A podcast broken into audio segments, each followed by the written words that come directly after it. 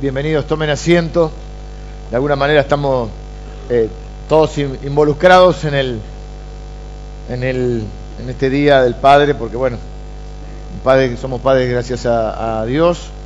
Eh, hay una mujer que nos hizo padres también y hay unos hijos, ¿no? Que así que de alguna manera eh, estás involucrado desde algún lugar, de padre o de hijo o de hija o de esposa o bueno, de algún lugar todos este, podemos celebrar este día. Así que, bueno, bienvenidos. Se vino el, fresquito del invierno.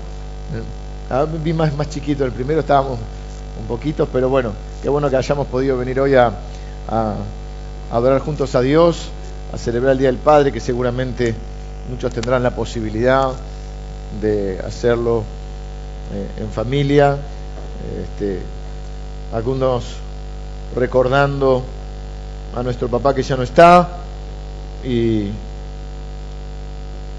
y otros celebrando con sus hijos. Y bueno, de alguna manera también hoy lo que queremos ver, y se dio así también porque es la enseñanza de hoy, vamos a ver eh, el amor, Dios nos va a mostrar su amor y cómo a través de él o a partir de él fluye ese amor en lo que vamos a llamar un ciclo virtuoso, un círculo, podría ser un círculo, podría ser también una especie de rombo, cómo el amor de Dios nace en él y cómo eh, corre. Hagámonos la idea de, de lo que fuese, un, podría ser un, una catarata. Fueron las cataratas, algunos de ustedes seguramente han ido o han visto las cataratas como son, donde eh, el agua fluye desde un lugar y luego eh, desemboca o se derrama, se expande, eh, o un río como alimenta otros ríos, ¿no? Y de alguna manera fluye el agua. De alguna manera esa es la, la idea que tenemos del amor de Dios que nace en él. Eh, si tuvieras que darle algo a alguien que vos no tenés, ¿qué tendrías que hacer primero? Conseguirlo porque uno no puede dar, si algo que estamos claros y sabemos es que uno no puede dar lo que no tiene. Eh, ese a veces es algo que la gente olvida en algún aspecto o en algún área de su vida. Nadie puede dar lo que no tiene. Entonces, este, para poder dar algo, primero tenemos que conseguirlo para luego poder eh, compartirlo. La Biblia le preguntaron a Jesús, Jesús dice, ¿cómo se resume la Biblia? ¿Cómo se resume la ley de Dios? Jesús resume, dice, bueno, amarás a Dios y amarás a, tu prójimo, a las personas. ¿De dónde vamos a obtener ese amor para amar a Dios y amar a las, a las personas? Amar a las personas además es un rango grande, porque bueno, primeramente amamos a nuestra familia, amamos a nuestros hijos, quizá el amor más, más incondicional sea el amor hacia los hijos un amor que solo se comprende eh, cuando uno es papá o mamá. Eh, bueno, amamos a nuestros seres queridos, a nuestra familia, amamos a nuestros amigos, a la gente que es más amable, hay gente que es menos amable eh, y la vamos amando igual, hay gente que es infumable y hay que amarla porque porque, claro, uno, uno tenemos que tratar de hacer, el mandamiento es amémonos unos a otros, tenemos que tratar de hacérselo fácil a los demás. Hay gente que se lo hace difícil, o sea, hay que amarlo, pero la persona, ya sea porque está lastimada, herida, por un montón de razones, eh, es como un cactus que uno lo quiere agarrar y pincha, ¿no? Y hay gente que como que rechaza, no se deja amar. Entonces cuando, la cuando nosotros hablamos de que una persona es amable, estamos diciendo que es una persona que es más fácil de amar, ¿no? Una persona factible de amar. Y hay gente que es difícil amar. También tenemos que amar a los desconocidos, eso es raro. Es raro, amar a los desconocidos es raro. Y bueno, por último, el desafío más grande, y yo diría que sin Dios es imposible, es amar a nuestros enemigos. Jesús redobló la apuesta, dijo, eh, oíste que fue dicho, amás a tu enemigo y a tu, amigo y a tus enemigos ojo por ojo, diente por diente.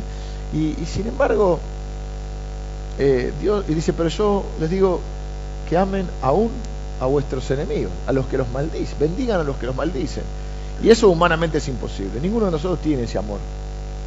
como innato como, como uno lo puede producir. La única manera es obtenerlo primero de la fuente, que es Dios, para que ese amor pues fluya a través de nosotros. Pero humanamente no, no significa tampoco que tengamos la misma relación con todo el mundo.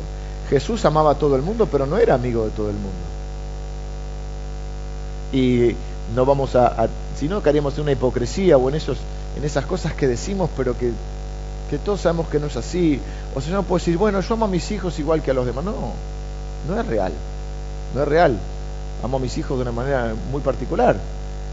Y hay diferentes formas de expresar el amor. Hay gente con la cual hasta podés, tenés que amar porque es un mandamiento de Dios, pero eso no significa que vayas a tener una relación muy fluida. Porque, bueno, amar no tiene que ver con, con que seamos todos amigos ni que estemos todos juntos, tiene que ver con una forma de relacionarse. Pero bueno, vamos a leer entonces, hoy estamos en la octava enseñanza, que es la semana 10 para, para los líderes de, de los diferentes grupos, pero creo que de mi serie es la semana 8. Y tenemos un bosquejo que les puede eh, ayudar eh, para seguirme en la charla de hoy. Eh, si no lo tienen, pueden pedirlo, están los servidores.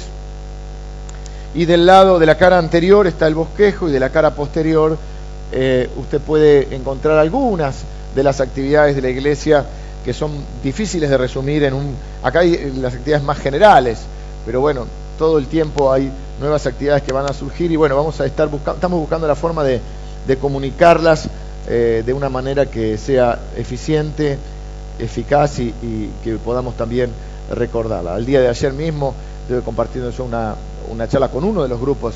Ayer la iglesia era, este, no había ya más lugar, los, grupos, había grupos pequeños de discipulado, había uno estaba en la recepción, este, uno pues casi que termina en el baño, pero bueno, queda feo. Este, la iglesia eh, sigue creciendo. El día viernes yo tenía una reunión con uno de los colaboradores y había ya cedido la oficina, que no es mi oficina porque no es privada, pero bueno, la oficina que uso cuando estoy, ya la había cedido para otra reunión, así que la reunión la tuve en la terraza. Y en la terraza mirando y soñando con la expansión que Dios, eh, que le pedimos a Dios y que creemos que, que Dios en su momento y en su tiempo lo hará soñamos con poder adquirir unos terrenos donde eh, construir el templo nuevo. En vez, quizá en vez de ampliar este, poder construir un templo nuevo. Pero bueno, todo queda a consideración de Dios. Eh, así que bueno, ayer estábamos compartiendo, yo compartí una charla con los eh, jóvenes de 18 a 25, vieron que están divididos por edades, 13 a 17, 18 a 25, 25 a 35 y luego hay un grupo de 35 en adelante. Y en las 18 a 25 compartimos cómo administrar el dinero fue una, una, linda charla que pudimos compartir. Cómo, cómo, específicamente, no, no cómo prosperar, que hay otros principios que son buenos, sino cómo administrar el, el dinero eh, que Dios nos permite ganar. Eh, ¿Por qué les contaba esto? No sé. Ah, porque bueno, entre las, hoy hemos podido todavía ingresar con eh, los autos, pero la realidad es que aparentemente a partir de la semana que viene no, porque eh, toda la obra que están haciendo, de, que tiene que ver creo que con entubar un arroyo, con el desagüe, creo que parte va a tomar constituyentes. Así que estemos atentos a eso. Los servidores van a estar siempre eh, dispuestos y disponibles como hoy. Hoy hemos podido entrar, recuerden que está el estacionamiento de la calle Ascuénaga, donde pueden dejar el auto gratuitamente. Y en el caso de que ya no se pueda entrar porque hayan roto esta calle de constituyentes, los, todo el grupo de servidores y de personas que colaboran en todo el estacionamiento y vamos a redoblar la seguridad, vamos a poner más seguridad también para que los, los vehículos puedan estar más cuidados en las calles aledañas. Es una incomodidad, pero es algo que no podemos manejar. Lo que, o sea, podemos enfrentarlo. Uno no elige qué le toca, sino cómo enfrentarlo, así en cada aspecto de la vida. Entonces, esta es la manera de buscar de cómo eh, poder hacerlo. En la semana lo mismo, ha habido muchas incomodidades, pero bueno, Esperemos que esta obra eh, dure lo que dicen que va a durar, que es un mes, lo cual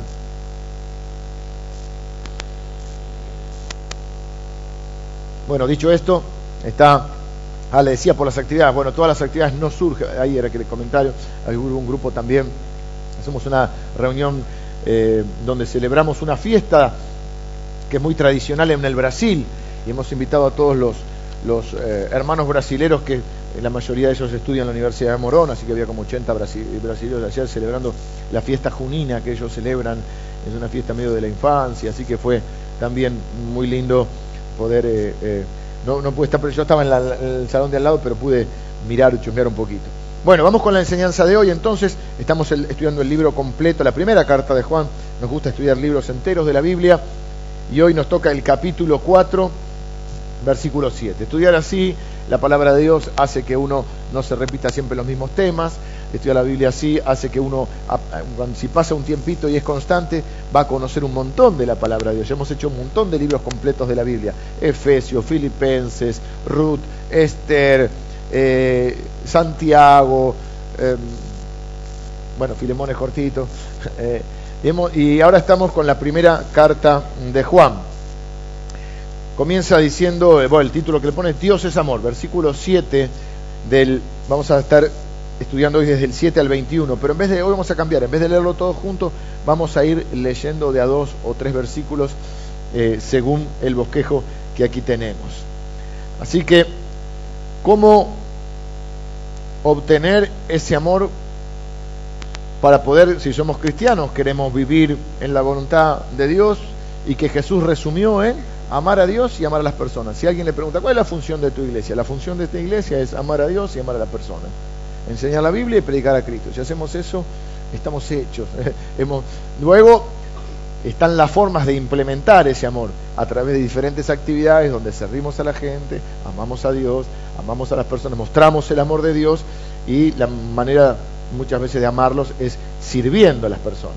Pero vamos a leer Juan capítulo 4 versículos 7 y 8. Dice, amados, amémonos unos a otros porque el amor es de Dios.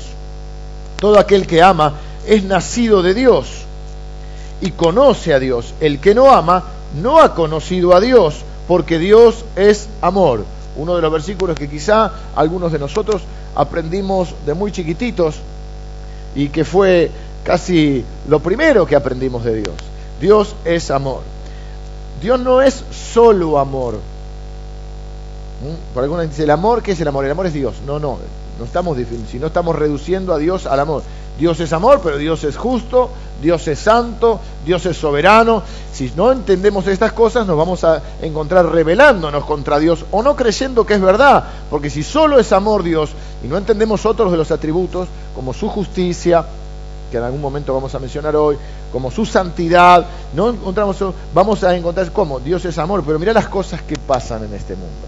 Dios es amor, pero no es solo amor. Dios es amor, Dios es justicia, Dios es santidad. Y dice que nosotros debemos amarnos unos a otros. Bueno, ¿cómo obtener ese amor? Dios es la fuente de ese amor. Indudablemente el amor es uno de los grandes temas de la Biblia. En este, sol, en este libro solo que estamos estudiando, que es primera, eh, la primera carta de Juan, este Juan que tiene autoridad para hablar de esto porque él es llamado el discípulo amado. Claro, pero si Dios amaba a otro, porque Jesús amaba a otro, ¿por qué le llamó el amado? Por lo que le dije, hay diferentes grados de relación. Dios no hace acepción de personas, pero hay diferentes grados de relación. Y es este hombre que ahora ya no es el jovencito Juan, ya es un hombre entre 80 y 100 años, que ha caminado con Jesús, que ha experimentado lo que es ser aceptado y amado por Dios en la persona de Cristo, él puede hablarnos con autoridad de esto, porque Él sabe lo que es ser amado y Él nos manda o nos recuerda el mandamiento de Jesús, de amar. Ser amados y amar es aquello para lo cual fuimos creados. Y el amor, les decía, en este solo libro que tiene cinco capítulos y que ya estamos llegando casi al final, nos quedan muy poquitas enseñanzas de este libro, dos o tres, en cinco capítulos más de 40 veces, al menos 40 veces, menciona a la palabra amor o amados o algo que tiene que ver o algún derivado del amor. Es el, es el libro considerado uno de los libros donde más énfasis hay en el amor. Es un libro repetitivo. Ustedes han visto que las enseñanzas son repetitivas, pero yo me tengo que ajustar a las enseñanzas. ¿Eso qué me hace a mí? Me obliga a poder encontrar nuevas, nuevos aspectos, no nuevas revelaciones, porque la palabra de Dios es la revelación. No hay que tratar de. nuestro, tenemos que despojarnos de la, de, la, de, la, de la intención de ser originales para ser bíblicos. Nosotros no tenemos el mandato de ser este, de inventar nada, sino de proclamar la palabra de Dios. Pero es repetitivo por varias cosas. Primero porque las cosas se nos olvidan. Segundo porque es un hombre grande y cuando nos ponemos grandes nos volvemos repetitivos. Nuestros hijos nos dicen, ya lo contaste. Y tercero porque es una forma pedagógica de que algo se nos quede grabado. ¿Qué te acordás vos de hoy de tu papá si no lo tenés con vos? De alguna cosa que él siempre te decía. Yo decir, mi papá siempre me decía. Por ejemplo, a mí mi papá me decía, tenés que ser ordenado mentalmente. Mi papá era un hombre muy ordenado, muy metódico, y yo no era tan así. Eh, y si hay un montón de cosas que me han bendecido en mi trabajo, en este y en otro trabajo, eh, es que me ha ayudado a, ejercer mejor mi rol y mi función, porque a fuerza de machacar, en por lo menos en algunas cosas, como el trabajo, soy bastante ordenado. Tenés que ser ordenado mentalmente. Así que la repetición es una de las maneras que aprendemos. Por eso cuando éramos chiquitos nos hacían repetir las tablas de multiplicar. Algunos se las grabaron, otros no. Si te tiro un 7 por 8, 8 por 9 te agarro medio, medio frío. Cuando la palabra la escribíamos mal, algunos tendrían que hacerlo de vuelta eso, chicos. ¿no? Estoy mirando a veces en Facebook, ¿eh? la Z, la S, la C, estamos complicaditos. Bueno, entonces cuando ponías una palabra mal, te la hacían escribir varios renglones, ¿no? Así que hay una repetición y en cinco capítulos, más de 40 veces, va a hablar acerca eh, o mencionar algo relativo al amor. Todos los seres humanos, todos, absolutamente todos los seres humanos, tenemos una necesidad innata, es decir, ya nacemos con esa necesidad de ser amados y de amar. Fuimos creados a imagen de Dios para amar y ser amados. Sin eso, sin sentirnos amados, sin esa necesidad suplida de sentir que somos amados, que somos aceptados, que al fin y al cabo el amor y la aceptación van juntos, sin sentir que tenemos la posibilidad de amar a otros, comenzamos a tener grandes problemas en nuestras vidas, grandes agujeros en, nuestro, en nuestra alma, en nuestro corazón. Y lo que el amor de Dios hace es llenar esa profunda y gran necesidad. Si yo no creo que Dios me ama verdaderamente, profundamente, y mi deseo y mi necesidad de ser amado no, no está satisfecha, yo lo voy a buscar en otras personas. Y cuando yo comience a buscar esa, suplir esa necesidad de ese amor perfecto, continuo e incondicional que solo Dios puede dar, y si yo vuelvo, cargo eso, exijo a alguien ese tipo de amor, voy a poner sobre esa persona una presión divina que no puede sobrellevar. Nadie nos puede amar con un amor perfecto, nadie nos puede amar con un amor eterno, nadie nos puede amar con un amor incondicional. Aún nosotros que a nuestros hijos creemos que los amamos, y es verdad, ponemos, tratamos de poder amarlos con un amor incondicional, nuestro amor no es perfecto, porque no somos Dios, y solo Dios es perfecto, por lo tanto solo su amor es perfecto. Y si yo no entiendo esto y no me siento amado de esta manera por Dios, si yo no creo que Dios me ama profunda y verdaderamente y empiezo a buscar en otras personas, yo empiezo a cargar a esas personas y aplastarlas con un peso que no pueden llevar. Y ese amor se puede transformar en relaciones, diría nuestro hermano estamateas, tóxicas,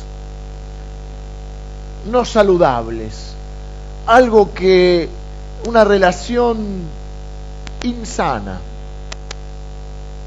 de hecho, hay un dicho que dice, hay amores que matan. Bueno, hay amores que matan, hay amores que enferman, hay amores que hieren, hay amores que duelen. Y corremos el gran riesgo de que en vez de amar a las personas, usemos a las personas.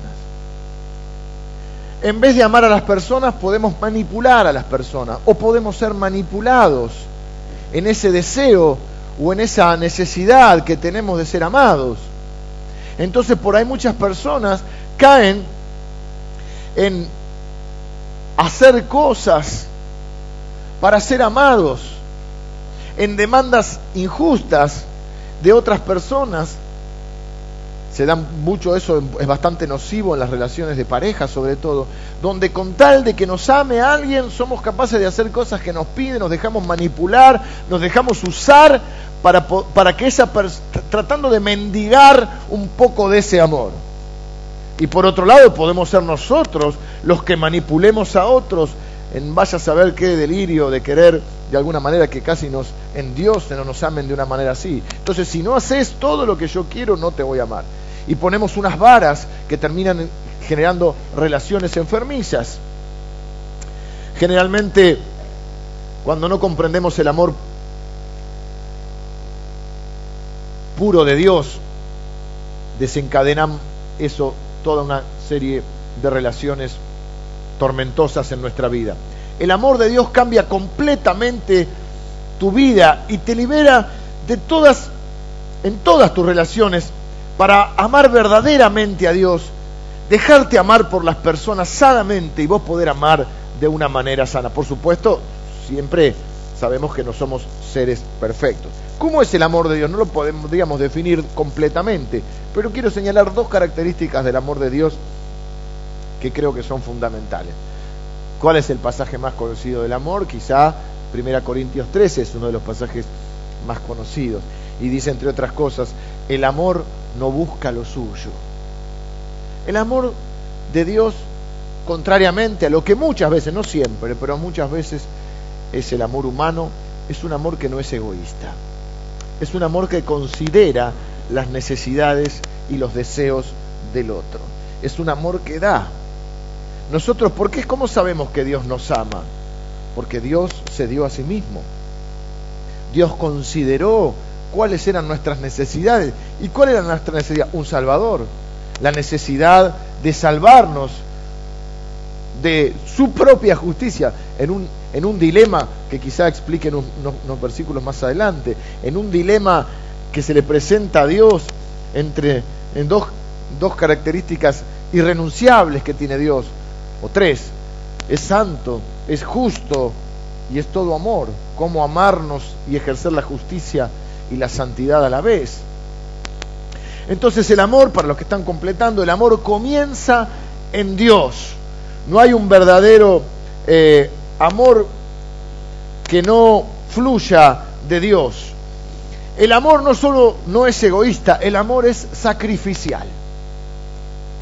Amar a alguien verdaderamente te va a salir caro, te va a costar caro.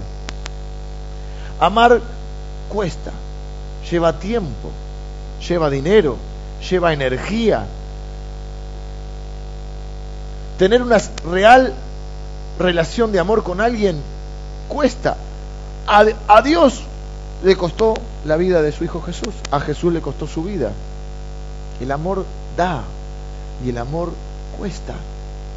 El amor es sacrificial. Por lo tanto, para saber realmente cuáles son las personas que amamos y cuáles son las personas que estamos amando verdaderamente.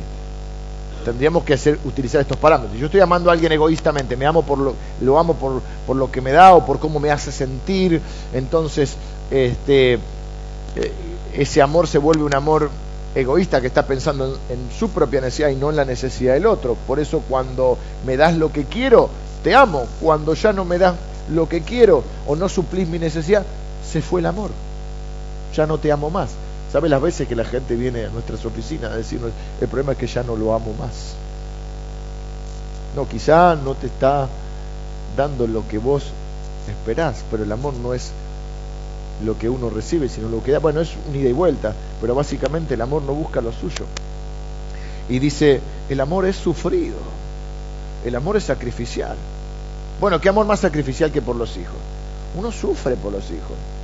Es más, así me dijo un peluquero mío, uno que tenía una época, me dijo, no conoces el amor, no conoces el amor hasta que tenés un hijo. Bueno, sí hay otra. Era una ex, estaba exultante, había tenido un hijo recién. La realidad es que es un amor muy particular. Y yo le agregaría, y no conoces del todo el dolor hasta que tenés un hijo. Porque uno por los hijos sufre más que por uno mismo. O sea, tu hijo está enfermo, vos querés estar enfermo en lugar de él a tu hijo le pasa algo, vos querés que te pase a vos, en vez de que le pase a él. Si podías cambiar el lugar, lo harías. Nació nuestro primer hijo, que debe andar por ahí. No sé si ya se fue con, la madre, tenemos que hacer las cosas. Pesó como cuatro kilos, ya salió caminando el tipo, ¿no? Está, todo golpeado, parecía Tyson, pero es un boxeador, mi hijo, es un Tyson, era así. Eh, un día la voy a buscar a la, clínica para, para irnos, dice, no, no se puede ir, tiene un soplo en el corazón. Oh. A mí me agarró un soplo en el corazón, casi me muero. Digo, pero hasta hace dos, tanto querer tener un hijo, hace dos días que nació estoy sufriendo más que lo que sufrí toda mi vida. Creo que yo tenía 30 años cuando nació, 30, 31. Pero este pibe nació y ya sufrí más en cuatro días que lo que sufrí en 31 años. ¿O no? No lo veo muy convencido. Qué, malos padres que son, ¿eh? Qué mala gente. Hay que sufrir, pare de sufrir. Eh, el amor es sufrido, cuesta el amor. Cuesta dinero, cuesta tiempo, cuesta dedicación. Entonces la pregunta para saber a quién yo estoy amando es, ¿por quiénes me sacrifico? Y, aquí, y de quiénes estoy considerando sus necesidades. Porque si decimos que, que amamos a alguien, pero no hay sacrificio, no hay inversión de tiempo, dinero, energía, y no hay consideración de lo que el otro necesita, en realidad no lo estoy amando, quizá lo estoy usando para suplir una necesidad mía, quizá lo estoy intentando manipular para que haga o diga o sea lo que yo quiero que sea, para que me sirva para algo. El amor comienza en Dios como esa, le dije, como ese río, como esa catarata, y fluye a través de la cruz. Primera Juan 9, ahí seguimos, en el 9 dice, en esto se mostró el amor de Dios para con nosotros, en que Dios envió a su Hijo unigénito al mundo para que vivamos por Él. En esto consiste el amor, no en que nosotros hayamos amado a Dios, sino en que Él nos amó a nosotros y envió a su Hijo en propiciación por nuestros pecados. Dice, en esto se muestra el amor de Dios para con nosotros, en que envió a su Hijo unigénito.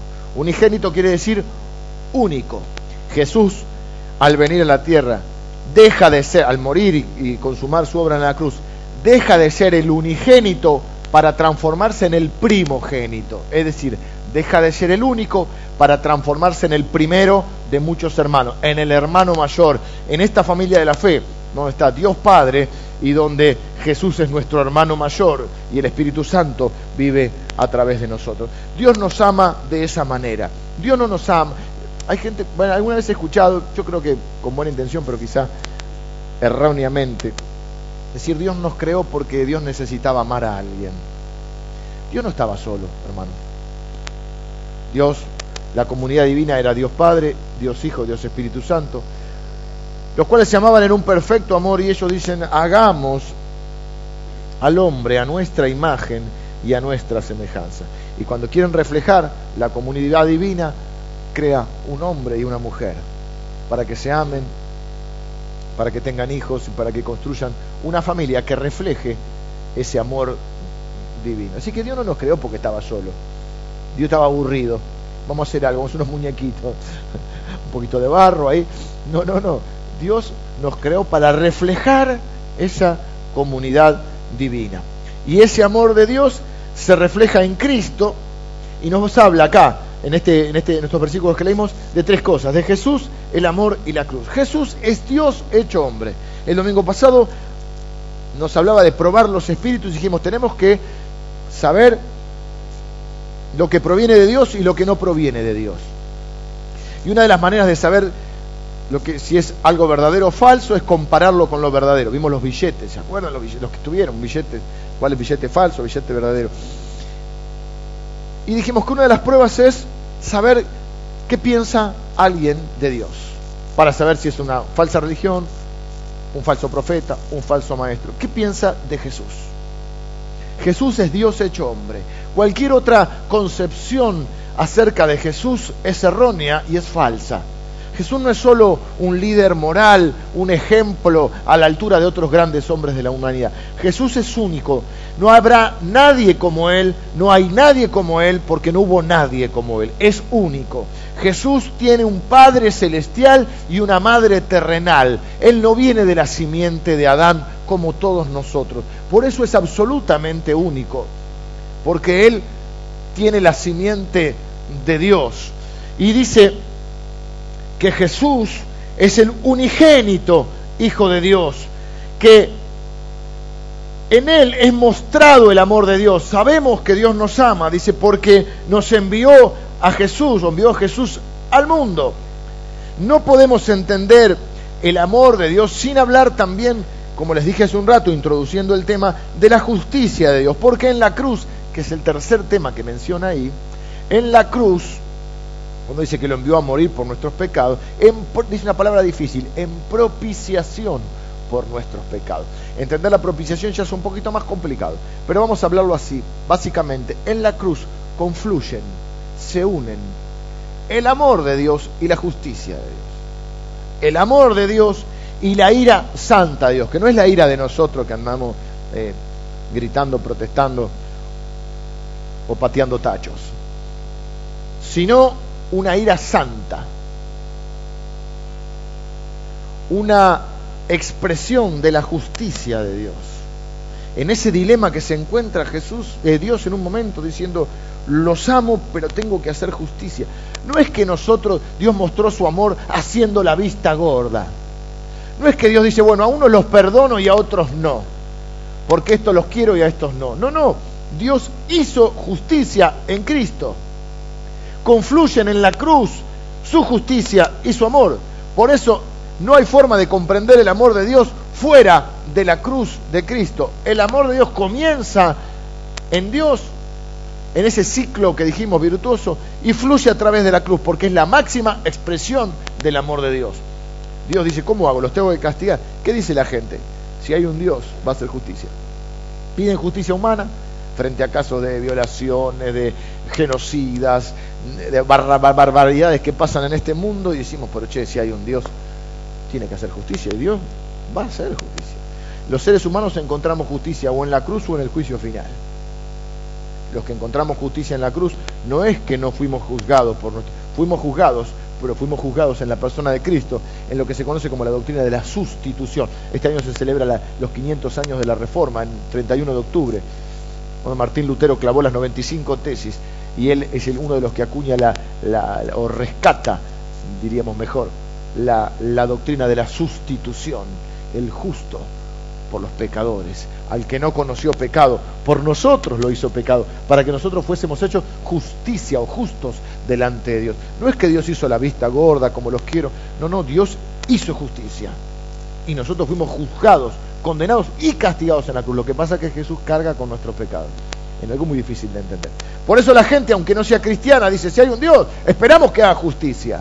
Y Dios no podía no hacer justicia porque dejaría de ser Dios. Pero si Dios es amor, ¿cómo va a castigar a alguien? Es amor, pero es justo. No podemos entender un solo atributo separado de los demás.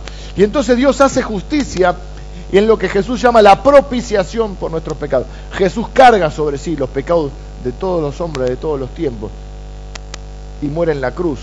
Como es sin pecado puede morir por los nuestros si no hubiera muerto por sus pecados. Como es sin pecado, resucita. El Padre lo levanta, dice la Biblia. Lo levantó de los muertos porque aprueba su vida y su obra. Si confesares con tu boca que Jesús es el Señor y creyeres en tu corazón que Dios le levantó de los muertos. Es una, es una convalidación, una reivindicación, una vindicación de la obra de Cristo, la resurrección. Es una prueba más de que Dios aprobó lo que hizo Cristo.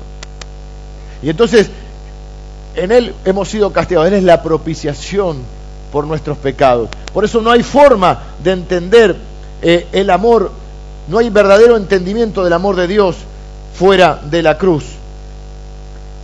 El amor nace en Dios, fluye a través de la cruz y se esparce entre nosotros a través del Espíritu Santo. Juan 11:13, ahí dice, amados, si Dios nos ha amado así, debemos también amarnos nosotros unos a otros. Nadie ha visto jamás a Dios. Si nos amamos unos a otros, Dios permanece en nosotros y su amor se ha perfeccionado en nosotros. En esto conocemos que permanecemos en Él y Él en nosotros, en que nos ha dado su Espíritu. La marca de los cristianos, bueno, dos marcas voy a mencionar. La primera marca es el Espíritu Santo.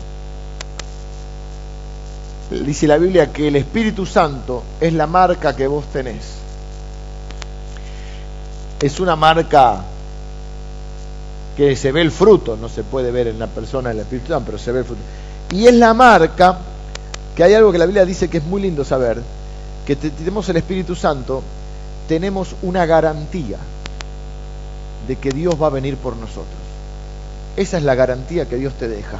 Viste que cuando vos vas a comprar algo, este, dejas algo, si no, no, terminaste de, la operación, dejas algo en garantía. Dios completó la obra, Jesucristo hizo la obra completa, pero falta una cosa que Él prometió. Como cumplió todas las anteriores, la va a cumplir también, que Él va a volver a juzgar a los vivos y a los muertos y a buscar a los suyos.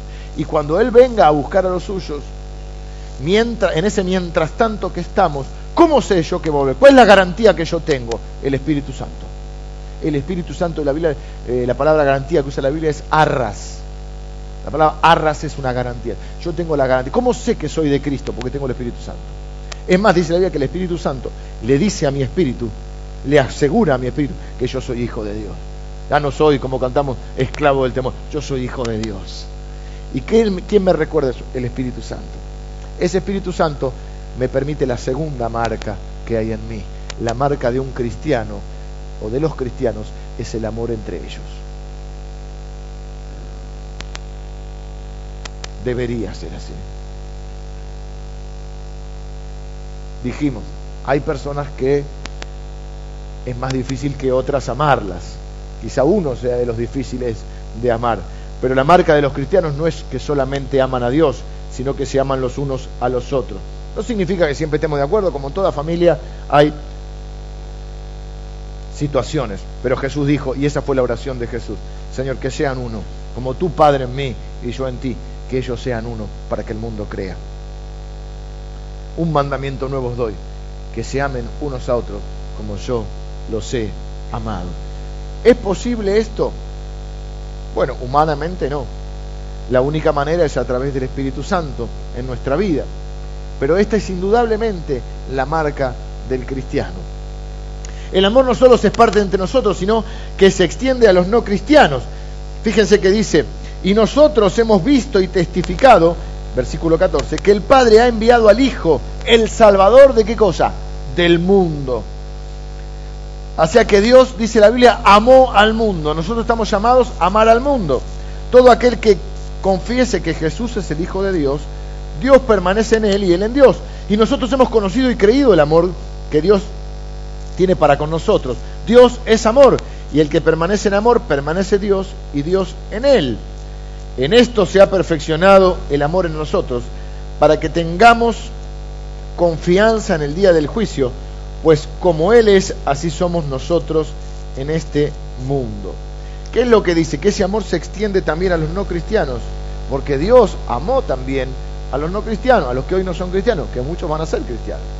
La palabra mundo es una palabra, alguno está diciendo, pero no se contradice la Biblia, porque no hay una parte de la Biblia donde me dice no améis al mundo. Bueno, yo encuentro por lo menos rápidamente tres acepciones, tres diferentes significados para la palabra mundo. Primero vemos que Dios creó al mundo. ¿A qué se refiere? A la creación. Los cielos cuentan la gloria de Dios y el firmamento anuncia la obra de sus manos. Quiere decir que aún antes de Cristo hay una revelación de Dios. ¿Cómo se revela Dios a los hombres? A través de la creación. Vos ves la creación y decís, esto tiene que ser obra de un Dios, tiene que haber Dios. Bueno, mencioné las cataratas, tantos lugares en nuestro país que son maravillosos, que frente a esa inmensidad allí tiene que haber un Dios. Eh, esa, esa es una de las revelaciones de Dios. Dios se reveló a través de la creación, se dio a conocer a través de la creación. La segunda forma de la palabra mundo, es, o la segunda acepción es cuando decimos, ahí entraría no améis el mundo. Cuando decimos no os conforméis a este siglo, no conforméis a este mundo. Es un sistema de valores, es una forma de manejarse en la vida, es una, son la, forma de pensar que tiene esta. No os conforméis a este mundo o a este siglo, sino transformados por medio de la renovación de vuestro entendimiento. Si no pienses como todo el mundo, no hagas lo que todo el mundo, no vivas como todo el mundo, porque vos no sos de este mundo, estás en este mundo, pero perteneces al reino de Dios. Y te manejas con los parámetros y los principios del reino de Dios.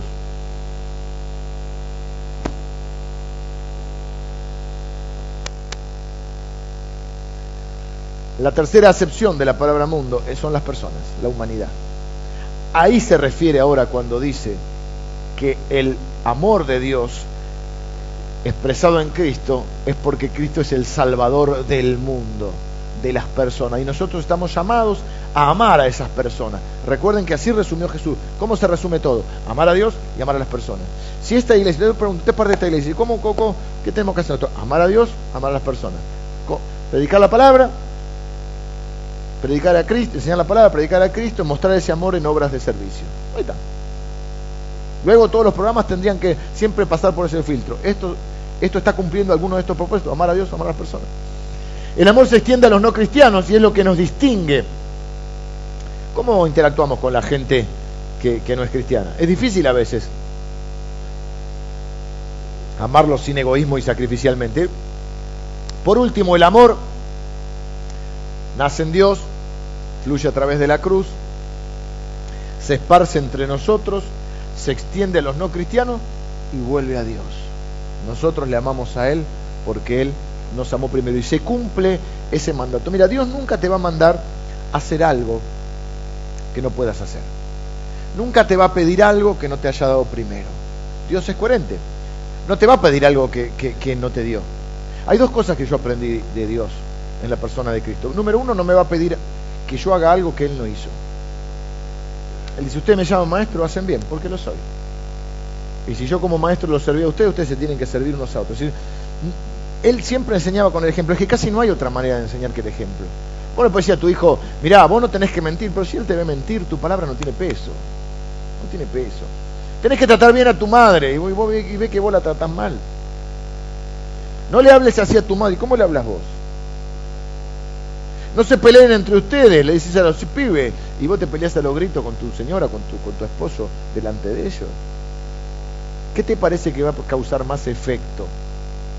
¿Qué enseñanza es más fuerte? ¿Lo que escucha o lo que ve? Bueno, ambas, pero sobre todo lo que ve.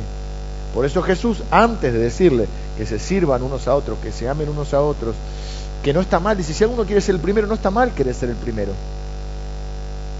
No está mal querer eh, tener un lugar preponderante en la obra de Dios, pero no se trata de un, de un título, se trata de una función. El que quiere ser el primero debe ser el siervo. Ámense, sírvanse, ¿cómo? Como yo. Y él hace la tarea de un esclavo, le lava, lo, iba a decir las patas sucias, queda feo, los pies. Hay pies que son feos. Y en esa época caminaban con las sandalitas por el camino y no había, viste, la colectora, la autopista, era una, iban los animales, las personas todos juntos, no había baño especial, ni vestuario, ni baños químicos para nadie, y menos para los, para los animales, así que los pidieron una porquería. Y Jesús, y por eso lo hacían los esclavos, ¿quién quería hacer eso?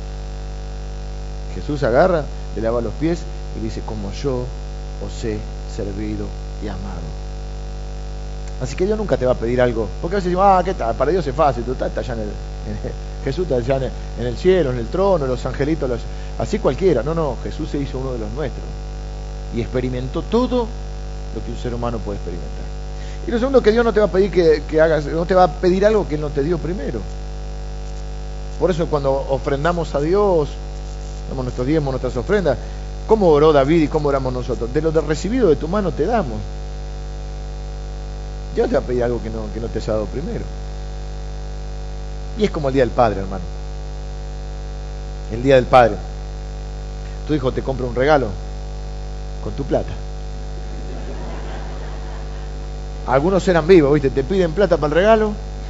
¿Cuánto necesitas, que Bien, ¿me vas a hacer una cuenta? Y no sé, mil pesos. Y te viene, te viene con un pañuelito. Mm, este está aprendiendo mal. Acá hay gato encerrado. Pero vos estás feliz que te traiga un regalo. Porque no importa de dónde la plata, importa la actitud del corazón.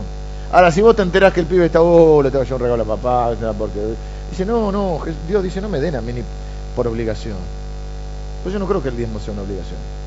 Yo creo que es un piso, mm, no un objetivo final, ni un techo, sino un piso de mostrar nuestro amor a Dios, de estar contento, de decir, papá, te traje un regalo. ¿Por qué? Porque vos me das las oportunidades de hacer riqueza, como dice Deuteronomio porque todo lo que tengo, no es que el 10% es tuyo, sino todo lo que tengo es tuyo.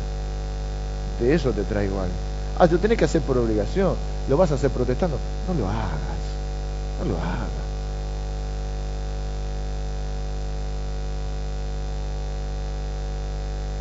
El amor regresa hacia Dios, 18 al 21 dice el amor, en el amor no hay temor, sino que el, el perfecto amor echa fuera el temor, porque el temor lleva en sí castigo. El primer castigo del temor es el temor mismo. Ya es difícil soportar. El, temor es un castigo en sí. El temor lleva en sí castigo, de donde el que teme no ha sido perfeccionado en el amor. O sea, mientras hay temores en nuestra vida, que los hay todavía, es que todavía no hemos sido perfeccionados en la comprensión de cuánto nos ama Dios. Nosotros, nosotros, le amamos a Él porque Él nos amó primero. Si alguno dice yo amo a Dios y aborrece a su hermano, es mentiroso. Pues el que no ama a su hermano, a quien ha visto, ¿cómo puede amar a Dios a quien no ha visto? Y nosotros tenemos este mandamiento de Él. El que ama a Dios, ame también a su hermano. Es un ciclo de amor que empieza en Dios y termina en Él. ¿Por qué la Biblia es repetitiva? Porque se nos olvida. ¿Y qué es lo que nos olvida? Se nos olvida que Dios nos ama. Batallamos continuamente, todos los que estamos acá. Hoy estoy así como todos, ¿viste? Cuando era chico decía, todo el mundo. Mi mamá decía, ¿todo el mundo conoce vos? ¿Cuántos conoce? Mamá, todo el mundo hace eso. Pero yo estoy, hoy puedo afirmar sobre esto, a pesar de mi madre, puedo afirmar que todo el mundo batalla con el temor. Todo el mundo. Es uno de los temas que más se habla en la Biblia. En el Antiguo Testamento, cientos de promesas de Dios comienzan, no temas. Jesús es uno de los temas, hace un par de domingos a la noche que tuvimos tema libre porque a la mañana tuvimos un invitado y no seguimos la serie. Eh, hablamos acerca del temor. Es uno de los temas que más habla Jesús acerca del temor. Porque Él sabe que batallamos por el temor. Estamos llenos de temores. Y siempre que Jesús nos dice no temas, casi como un mandamiento, pero no es, eh, no temas, poca fe que tenés, no, no, siempre es de un lugar comprensivo, diciéndote no temas, y siempre te da la razón por la cual. Pegado al no temas, siempre está la razón por la cual, porque si no temas, ah, qué fácil. ¿Cualquier razón me da? La razón dice, no temas, porque yo estoy contigo. Siempre que dice, no temas, generalmente dice, porque yo estoy contigo.